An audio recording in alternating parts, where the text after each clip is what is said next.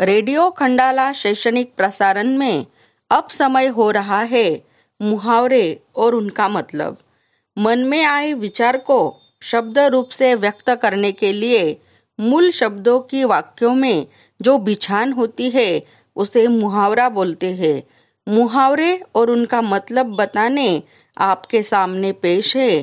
कुमारी मेनलताई Deshmukh ma'am उपक्रमशील सह शिक्षिका जिला परिषद स्कूल बाभुड़गांव अकोला. तो सुनिए गौर से मुहावरे और उनका मतलब। नमस्ते मेरे प्यारे दोस्तों। आपकी चहेती रेडियो खंडाला वाहिनी पे आपका बहुत बहुत स्वागत। तो बच्चों, आज मैं आपके लिए लेकर आई हूँ कक्षा सातवीं के हिंदी सुलभ भारती के किताब में से चुने हुए कुछ मुहावरे, उनके अर्थ तथा उनका वाक्य में प्रयोग। तो बच्चों, हिंदी विशेष भाग के पिछले प्रसारण में मैंने आपको मुहावरे शब्द का अर्थ समझाया था।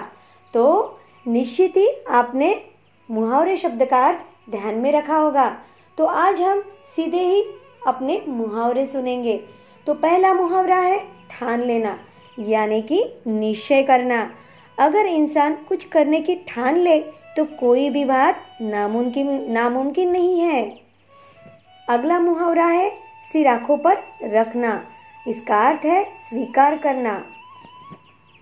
वाक्य में प्रयोग है, गाँव के सभी लोग गाँव के सरपंच को सिर आँखों पर रखते हैं। अगला मुहावरा है, मात देना, यानी कि पराजित करना। कुछ लोग कठिन से कठिन परिस्थितियों को मात देकर अपना लक्ष्य हासिल कर लेते हैं। अगला मुहावरा है, मुँह लटकना। इसका अर्थ है उदास होना, और वाक्य में प्रयोग है, बच्चों की जिद अगर हम पूरी ना करें तो बच्चे जल्दी ही अपना मुँह लटका देते हैं। अगला मुहावरा है, दरार पड़ना, यानी कि दूरी बढ़ना, या मतभेद पैदा होना। भाई भाई के रिश्ते में अगर दरार पड़ जाए तो भाई भाई का रिश्ता टूटने में देर नहीं लगती। अगला मुहावरा है अनाप शनाप बोलना। निरर्थक बातें करना या उल्टा सीधा बोलना। वाक्य में प्रयोग है, राम कोमल के भाई के बारे में अनाप शनाप बोल रहा था। अगला मुहावरा है, गला फाड़कर रोना, यानी कि ज़ोर ज़ोर से रोना।